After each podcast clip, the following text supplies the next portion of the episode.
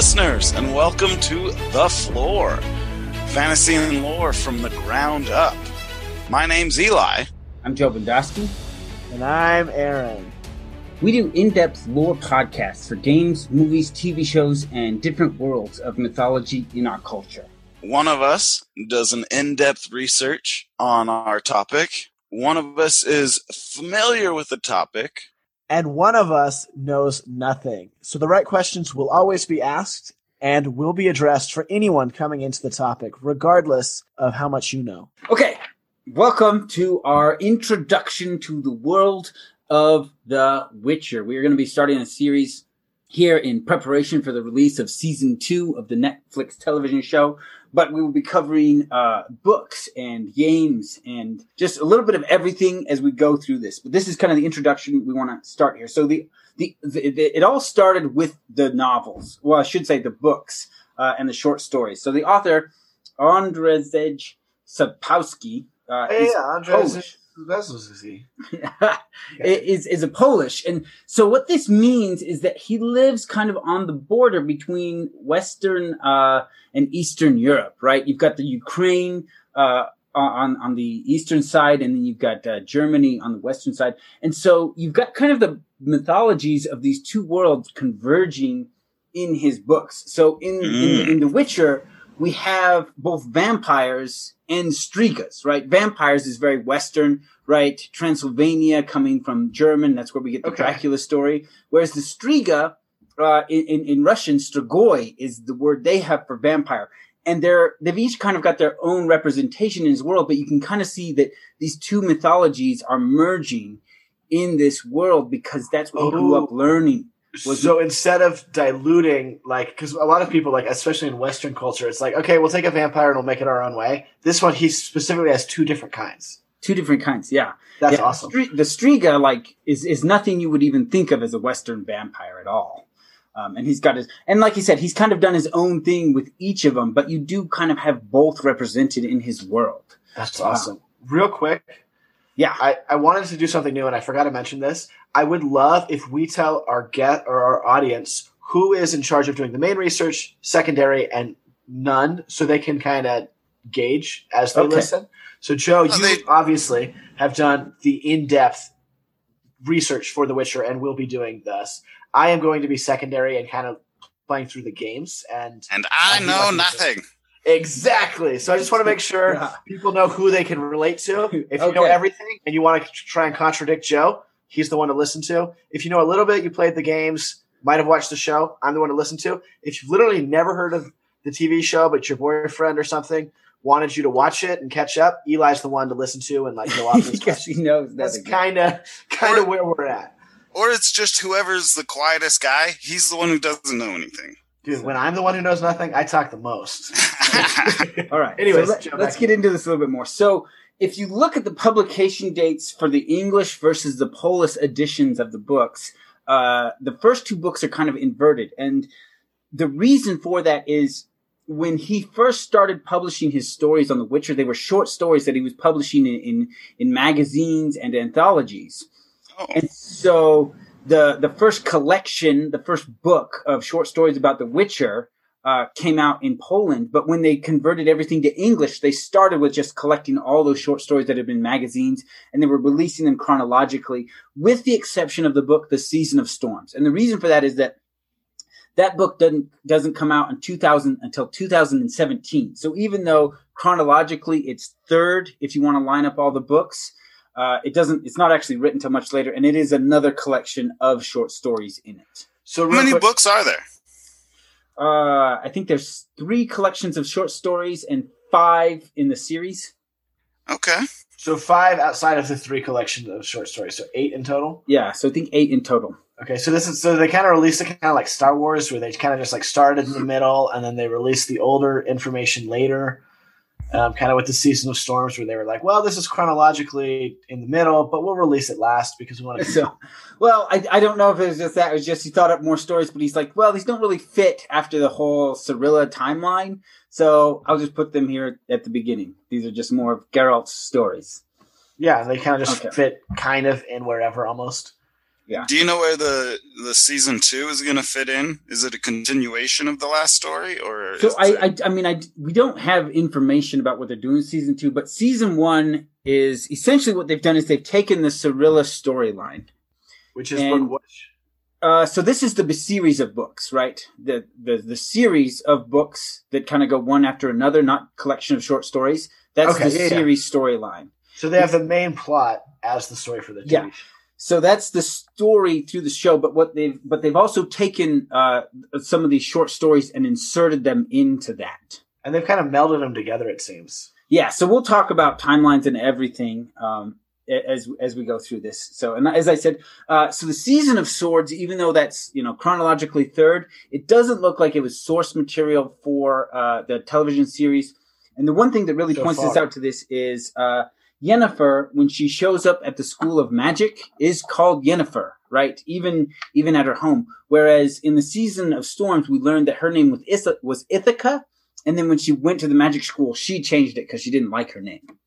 That makes sense. So sounds like a town. So. Yeah. So so they uh, one the they were they were producing the first season when the Season of Swords came, Season of Storms came out.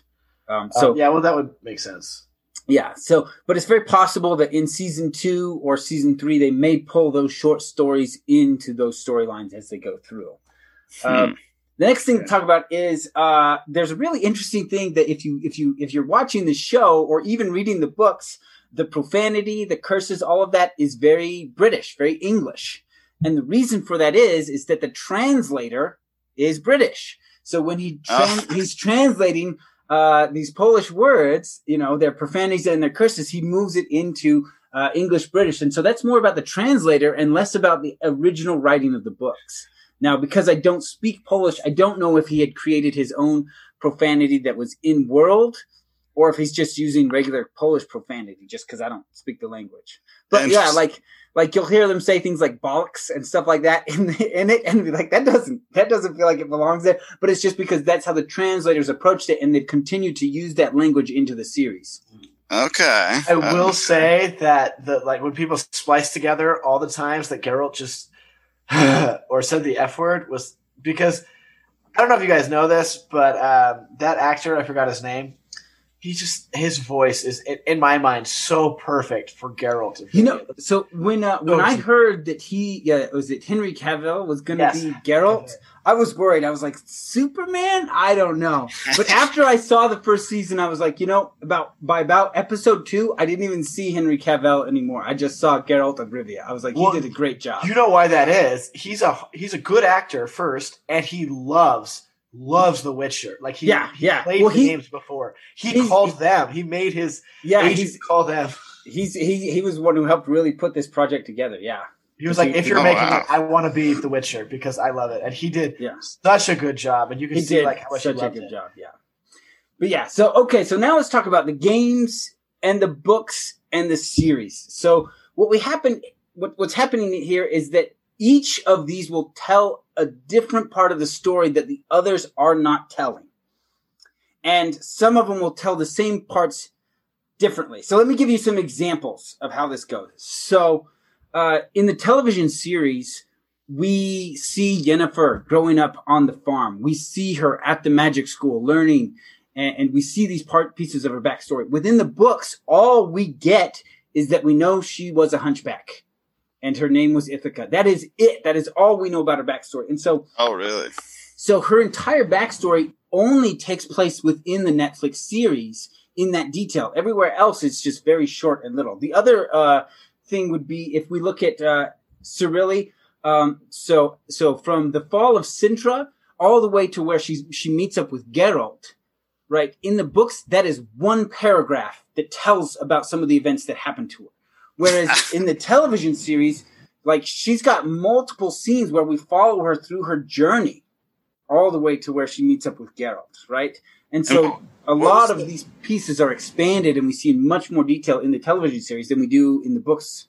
And then of course the games are almost entirely different. So if we look at the uh, at the first game of The Witcher, so it, it, I think it's the second it's the second episode of the television series, and it's just one of the short stories from the books, and it's the story of the Striga, right? So King Foltest uh, had uh, an incestuous relationship with his sister. She got pregnant. She died. There was a curse, and then the daughter turned into this monster, the Striga. And he goes and he uh, is there to help lift the curse. Okay. Right. So that short story, uh, that storyline of Geralt in episode two, well, the first game is almost entirely about that. And so you're there, you hear the curse, and then there's just like a big loop about her impact in the kingdom, and just all of that is, is the first game. Whereas in the actual show, it's one episode, right? Yeah, yeah. And so, but I mean, in in the in the first game, it's much deeper into the storyline. Like you know, he cures the curse, and then we just hear about uh, you know, we now know that she's human, and they've got to kind of reacclimate her to to the human world. But in the game, you find out what happens after that, as she's the princess. And I don't want to do any big spoilers for the game here for you, but like there's a whole storyline there that takes place between Foltest and his new princess daughter and The Witcher that continues on. And that story is only told in the first game. In the first game? Yeah. Uh, I going to play the first game. so, but but what I'm saying is that you know, like there are some events that are told differently in, Question, in each though. place, but there's a lot it of story. Like, oh, so it sounds like from what I'm hearing that a lot of this, and I could be wrong here, a lot of this they don't focus on the stuff that's already been focused on, which yeah, is a really cool yeah. style of writing. But it doesn't sound like they inherently contradict it either. They're like, this has been talked about. It's like Spider Man's parents dying or uh, uh, uncle dying. Like it's been beaten to a pulp. Like if they make a new Spider Man movie, like the, the last one they made, they didn't really go into it because it's like, yeah, he's gone already. Like whatever. So like with the books that dead horse. and the series, you get a lot of overlap. Whereas when they made the games, what they it looks like what they really wanted to do was create a game in The Witcher that was not the story in the books. And mm. uh, so the games really tell their own stories, but it is Geralt the Witcher. Uh, and you do have the other characters show up, but these are definitely, um, you know, the first game is probably the closest to the books because, like, I guess you'd say Act One of the game is from the short stories, but Act Two and Three are their own a branch on that story that's different. Okay. Whereas uh, the second and third game are their own stories. They, you know, they like uh, so so in the books, Geralt has a conversation with somebody where he's talking about, you know, he encounters a troll under a bridge and then he goes and he finds finds the, the head of the village and asks if he wants him to kill the troll and he says no don't kill the troll. He he charges a toll and he and he maintains the bridge but his toll is cheaper than paying people to fix the bridge so we like the troll. And so like like that little conversation Geralt has becomes a side quest in the second game that you can play out.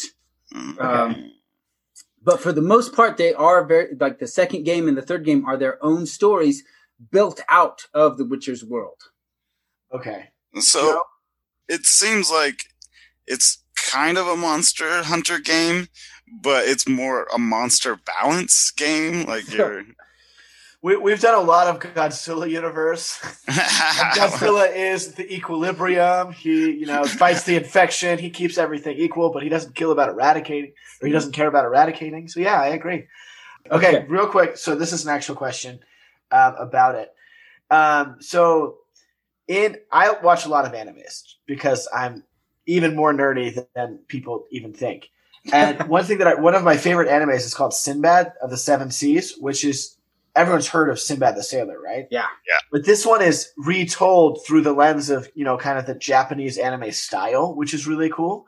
So it's not like it's completely different. It's just someone else told the story. And that's what it sounds like these games are. It's not so much that it's different completely. It's just like from a different lens. It's tweaked a little and it's just someone else is telling their version with their own style of telling it. So not quite. I mean, so you like I said, so we have these collection. The, the first two books of The Witcher are a collection of short stories, and these short stories are brought into the games, but they're smaller pieces. The main plots are really just their own story that they've created for you to play through. But that's what I'm saying. The Sinbad anime is it's okay. it's more like I I'm te- I'm taking what you love and I'm gonna love it as well, but I'm gonna make it my own. So I'm gonna change it to how okay. I would. Like the whole story is different, but it's still Sinbad is yeah. the main uh, protagonist, and he's still, you know, good and cares about people, and he's very similar to the original Sinbad, but everything that happens is completely different. yeah, yeah. Fighting. Well, I, but I, I think it's meant to add to this world, right? So the the uh, Sapkowski has created this world, and the company wanted to create a, a, create it for you so you could go in there and you could play in it and you could see and interact with the complex politics and the racism and everything that's taking place there. But they wanted to build on the stories rather than just retell them. Yeah, no, exactly, and that's yeah. that's why I really like it because it yeah. it doesn't directly contradict anything, but it's also it's it's its own thing. Like you can't say, yeah. well, it fits in here. Like no, it's different. They're telling their own stories, but they're yeah. still part. So I mean, if you read the books and you love the books, every once in a while you encounter something familiar, but for the most part, it's going to be a new story about Geralt that you get to have fun in. So, it, it, but it's it, not something so new that doesn't make sense in the realm, yeah. of yeah. which is nice. Yeah. So, all right, we'll take a commercial break here, and then we get back. We'll talk about uh, some of the history uh, of Poland and political events that happened during the life of Sapkowski that influenced this work. See you guys soon. Uh, okay, let's get back into it. So, uh, so I think that what's really interesting is the representation of Nilfgaard uh, in, in, in the series and in the books. In the games, they they you don't get as much into the culture of Nilfgaard, and so this is, doesn't come out as much. Um, so, what is Nilfgaard? So, okay, so Nilfgaard is uh, it's a country far to the south of where most of the of the books and the games take place. So the games and the, and, and the books will take place in largely in what's called the Northern Kingdoms. Okay. Okay. And so honestly, this is like, well, let's talk about the map real quick. so depending on which translation you look up, the map is different. Oh yeah. Yeah. So there's a lot of variations on the map, but there's a few things that are almost always the same. One thing, real quick, Joe, just just for the people who don't want to deep dive because it's confusing the Witcher definition of Wilf- Nilfgaard, it is the most powerful empire in the history of the known world in the Witcher lore. Oh, okay. That's the most basic, just like ex- explanation. If like that's all you want to understand it, that's it. Joe, go. Okay. So Nilfgaard I, is a is a country uh, that I guess it starts out far to the south of the northern kingdoms. Um, so the northern kingdoms uh, are going to be Cintra, where Ciri is from. It's going to be Rivia and Lyria and Temeria and Aden. And so all of these names you'll hear talked about, and we'll go into them a little bit more. Isn't there like one that's like Blackwater or something? I think that's a city. Of... Uh, what's it going to say? So it's almost like a, uh, when we talked about Baldur's Gate. Um, so there is a, a very large river that runs through kind of the middle of the continent. And mm-hmm. just below that is the kingdom of Cintra. And just above that is the kingdom of Temeria. And there's only really two places you can cross this river unless you go way around to the east. And mm-hmm. at the crossing of these two area uh, of the of this of, of this river are are multiple fortresses of both crossings. And we get the description of this part of the map. And so no matter what map you look at, this part is kind of the same. Cintra to the south of the river, Temeria, Rivia, and Lyria to the north, and then these fortresses along it. And then everything else kind of varies as we look at the map. Nilfgaard is to the south, you know, but but because it all comes from a conversation that takes place within the books, and so the various uh, publishers who translated the book into different languages kind of pieced it together differently each time. So interesting. So like the things we know for sure, Nilfgaard is to the south, and then like I said, we've got these countries along this river, and this river is really, it, it's a really, uh, I guess, a wide river and very hard to cross. The author didn't do the thing where he drew the map of the area, kind of like with how no. Middle Earth was no. formed. No, nope, okay, so it's all pulled out from just the words. Which me and Joe actually talked about this a little bit uh, briefly yeah. before this about how cool of an idea that is because at the time period it makes sense that they don't have accurate maps. Yeah. Like you can't really like draw that out perfectly and just know where everything is. You have to be like, okay, I went here. Normally the people who do the traveling exploring are not the yeah, they kind of rough it, but it's never going to be 100% accurate or anything because they, they, it's not like they can just fly up really high and get a look. I'll be like, oh, this is what it looks like. You know, everything is just kind of a little bit of guesswork figuring this uh-huh. out. So like even like the people who explore the are normally not the people who r- draw the maps. So normally there's some yeah. amount of telephone like this is what I think it was, and so that's why you get the, like at least for me from a lore standpoint, that's why you get different maps because you're like, well, nobody's perfect, so we're trying our best. Yeah. Which honestly, if we do a Witcher campaign, I would love for there to be maps like that. Just saying, like a uh, tabletop. Just like, well, it's not gonna be perfect, but this is what they told you. Uh huh. Yeah. yeah. So um, all right, so so let's talk a little bit more about Nilfgaard, and then kind of talk about maybe some of the pieces of history and, and, and po- politics that have influenced it. So we know Nilfgaard is way to the south. They also use a different currency. They use florins. Now, if you're familiar with your historical currency, um, so in, in the Witcher world, most of the, the northern kingdoms use crowns, and so do a lot of the, the kingdoms south of the river, but Nilfgaard uses florins. And so in, in our own world, our history, the florin was a coin that came from the city of Florence. Right. Yeah. Yeah. I was pretty sure this was France. Yeah. yeah. Well, not France, but Florence in Italy. And so what oh, had happened okay. was uh, the Medici bankers in Florence had were making so much money that they had to create their own currency just so they weren't counting mounds and mounds and mounds of coins. And so it then became the one of the most valuable currencies in, in all of Europe at the time because it was it was a banking currency. It was like you know these thousand dollar dollar bills we talk about. That's like kind of what the florin was. So we ah. know that Nilfgaard uses a florin, and also while the northern kingdoms have kings, the the ruler of Nilfgaard refers to himself as the emperor. So you can kind of see the influence uh, of the of the Polish history where the Holy Roman Empire had conquered Poland and was introducing these new currencies. Okay. Also, uh, most of the people in the northern kingdoms speak common. That's just what they, they refer to it as. Mm. Whereas Nilfgaard, they speak either they speak Elder or uh, something very related to Elder. Um, and so when we encounter Nilfgaardians, uh, Geralt, who speaks Elder, which is Elven, can understand them. Um, there's elves in The Witcher. Yes, and we'll talk about okay. that. So, so Nilfgaard, those are humans. They are not elves. So, the, the, either Nilfgaardian is Elder or very similar to Elder because speaking Elder is both how Geralt communicates with them and understands them. Okay. So and and so you can almost kind of see in the history like you had these Germanic uh, languages spoken in in Poland and in Germany and and the the the um, was it they call them the Ger- Germanic uh, estates, right? So uh, Germany was ruled by a lot of just very small princes and kings, right? And then right. the Holy Roman Empire came in and took over, and they had an emperor, and they had their own coins, and they have Latin as their language, and so you can kind of see that influence in the the Nilfgaardian Empire marching forward and conquering everything. Okay, so Nilfgaard is essentially the Roman Empire during like 100 so, well, I, would say it's an influence there in the history, right? I, I have an inquiry. Um, it's kind of about this. Um, so I was playing the opener, like the first like three missions that kind of tell the backstory in The Witcher Two. And The Witcher talks about how he saw some elves, but he gave them a different name, and I don't remember that name. Um, is it common for like different types of elves to have names like? So the name like, you probably heard was Scoia'tael or Squirrel.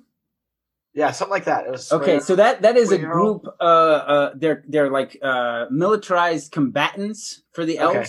We'll go like into that in a little bit. Kind of like hired. Not not mercenaries. They have a political agenda. Perfect. Okay, I'm cool with that.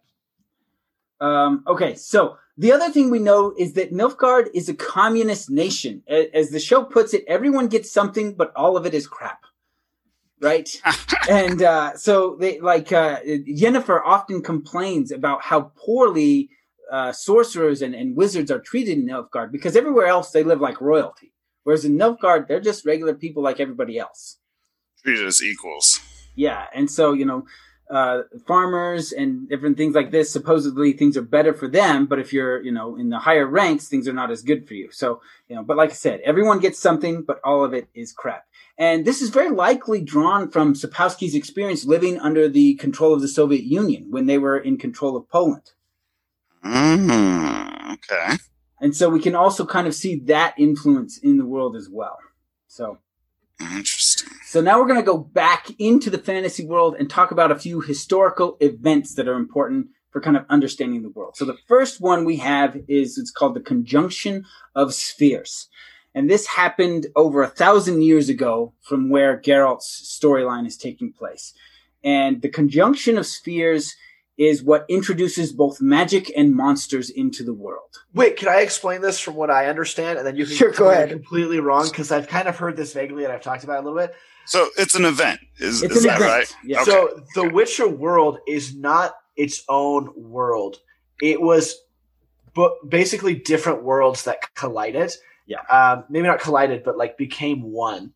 Um, and they've they've combined, and so that's where like man and magic and elves and dwarves and monsters all came together because they've come from separate worlds, and that's probably why how you can explain two different types of vampires so fluidly is because they're from different like worlds originally that came together, and this whole world is now like a hub that like they just live on. It's basically like 17 planes crashed onto an island and now they have to live together. Yeah, yeah. So you had this conjunction of the spheres. And so within the w- world of The Witcher, we have multiple dimensions. And uh, so the problem is, is, is, a lot of this history is not written down and, and, talked about specifically. So there's a lot of theories around it. So one of the things is uh, when the humans encounter elves, the elves have magic and they teach it to the humans. Now the question is when the sphere, when we had the conjunction of spheres, did the elves gain magic at that time? Or did the elves come from a world where they had magic and they just came in when the, the conjunction of spheres happened? So we don't know exactly. We do know there are other dimensions and that something happened at the conjunction of spheres. We don't know exactly, but the world changes here. Is it that other things were brought into this world or did other worlds merge? We don't know for sure. But that is when elves and dwarves and humans start encountering each other in the world. Okay, okay. And and you'd say this goes under dark fantasy? Uh yeah, yeah, dark or I, I guess gritty is made a, a lot of uh, a lot of times how it's referred to. It's a fantasy, but it's gritty, right? It's it's, mm-hmm. it's, it's almost horror unless you're The Witcher. Unless you're the Witcher, anything else in this world, there's a very good chance you'll die before you hit 30. Okay. So, so we have the conjunction right. of spheres over uh, over a thousand years ago. Like I said, the elves have magic; they teach it to the humans. Okay. So, and then I say, so after we have kind of the honeymoon meeting of the elves and the humans, like you know, they first meet each other and they're exchanging ideas and everything. The, the elves teach them magic. Uh-huh. Then we start to get kind of these battles and wars between the elves. Uh huh. And between Wait, humans and humans, humans not and just, elves, not just internally between the elves, but between elves and humans. Yeah, between elves and humans. And so what happens is the elves see how short the human lives are, right, compared to an elven life. And so the idea they have is that maybe we can just outlast them. They'll die out like a plague or disease, and we won't have to worry about it. So most of the elves then retreat high up into the blue mountains. And so do you know about how long elves live in this world? Uh, they say 300 to 400 years. Okay. And witchers? How about witchers? We don't know, and I will talk about witchers, but they do live a long time. Um, Can I um, say okay. one thing about witchers? Yeah. They are not born, Eli. Just like they are made. And that's why they get so much animosity because they're unholy. okay, so like like uh they're like Warforged from Eberron? Well, we'll, kind we'll, of we'll very similar, and we'll probably Joe probably has a full episode. I just wanted people who like don't know, like yeah. that is an important distinction. Just to yeah. note, they're not they're not born. Okay, but Witcher is close to a race like Alfred Dwarf. No, not at all. No. Okay. Okay. Well, you know, just keep going then. I'll right. keep listening. So the elves they decide to retreat high up in the mountains. So you will encounter elves in this world, but not a ton. And the reason is, is most of them just left. They're like, we're just going to try and wait out humanity and see if they'll just die out. Now, this happened hundreds of years ago, and in the I think it's the second or third episode of the series, we see some events happening that are kind of changing things. And so what has happened is the elves are starting to come down out of the mountains because they are running out of food storage, right? They had hundreds of years of food to outlast humans and it didn't work. And so now some of them are trying to come down and reclaim territory, which is part of where we get the Scoia'tael. The elves are starting to come back and they're trying to carve out a place for themselves. Interesting. Okay. Uh, so Witchers, right? So Geralt well, is among. Let's, let's, do Witchers next time. I know people are really excited because you said that, but we're we're getting to the end of the time. Okay. So Witcher's next episode, because that that could easily be its own whole episode. Um, I just wanted people to know there, there's something special, just because I and I want you to have time to be able to dive into them properly. Okay. The next episode, Witchers, right? next episode, right. Witchers.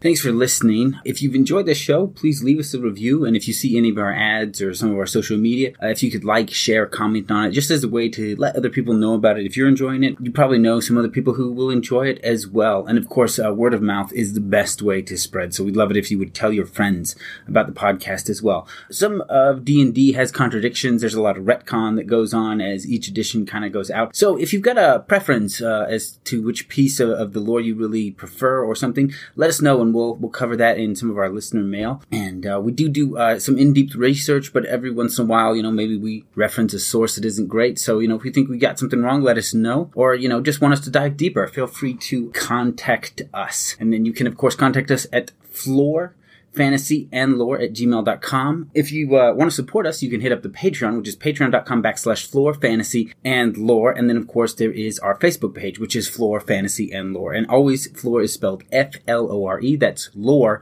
with an F in the beginning. If you want to check us out on YouTube, uh, maybe see some gameplay footage or just some images to go along with some of the things we talk about, like some of the creatures or the environments, then you can uh, see those on YouTube and usually just the Flore or Flore can find it there as well. If you are interested in joining the Patreon, you can get early access and ad free access to the episodes there. So you can get a week early to some of the shows, and uh, we are in discussion about some of the other things we want to expand to. And thanks for listening. And now we have given you the floor and foundation. Now go build your own story.